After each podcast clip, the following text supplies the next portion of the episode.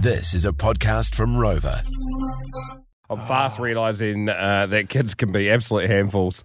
High school kids can be the worst, can't they? Oh, it's yeah. Oh yeah. Uh, having been, having all been them, like Yeah. you know how chaos you Well, are. I think I just forgot.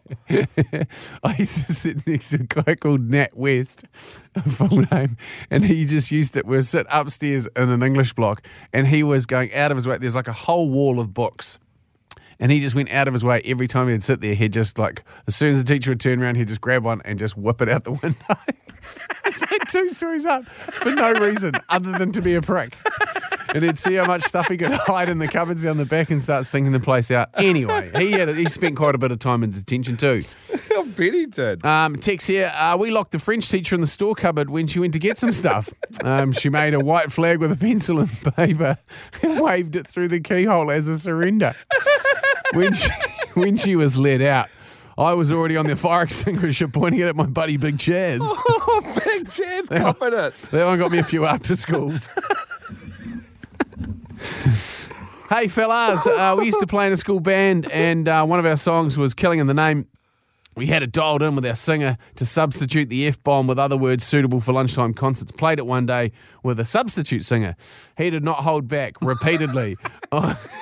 27 of those F bombs at the end of Absolutely fanging out the FUs. School loved it. Principal spat tax. All of us got stood down. This one here from Kelly. I drew a dick on my mate's book and got told on. When the science teacher said, I don't like penises in books, I asked, Well, where do you like them then? I got detention every science period for a year.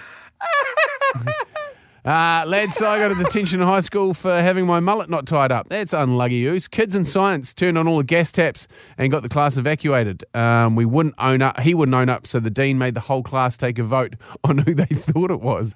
I got the blame. Three after school detentions.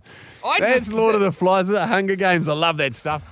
Bloody Bunsen burners. That's an accident waiting to happen. We don't need a bloody. We, we, you, you don't need Bunsen burners. Come on. Yeah. I feel, I feel like it's only a matter of time before a classroom in New Zealand blows up. I can't believe that we managed with the class that I went through. Our form class was just smart maniacs. Like they were the ones that would just be, you know, Locking French teachers in the and shooting off the real fire cooked, real extinguishers. cooked stuff, huh? You laughing at me, huh? Uh, I got an after-school detention for emptying fish oil capsules on the girl's seat next to me. Oh, mate. Miserable prick. Mate. Uh, I got kicked out of class for spraying fart gas. Everyone else had to stay in class and smell it. It was funny as. I got kicked out of maths for doing my work. Quite a few people like that, eh? Why, why me? Why me? Have I got this text from Keenan? I burnt my college toilet block down in year nine. I got expelled. we'll come back to this on the, Oh, there's so many good on the ones. podcast, I Yes, reckon. Ethan rightly points out the irony of Jay teaching conformity is absolutely priceless. The Jay and Dunk Podcast.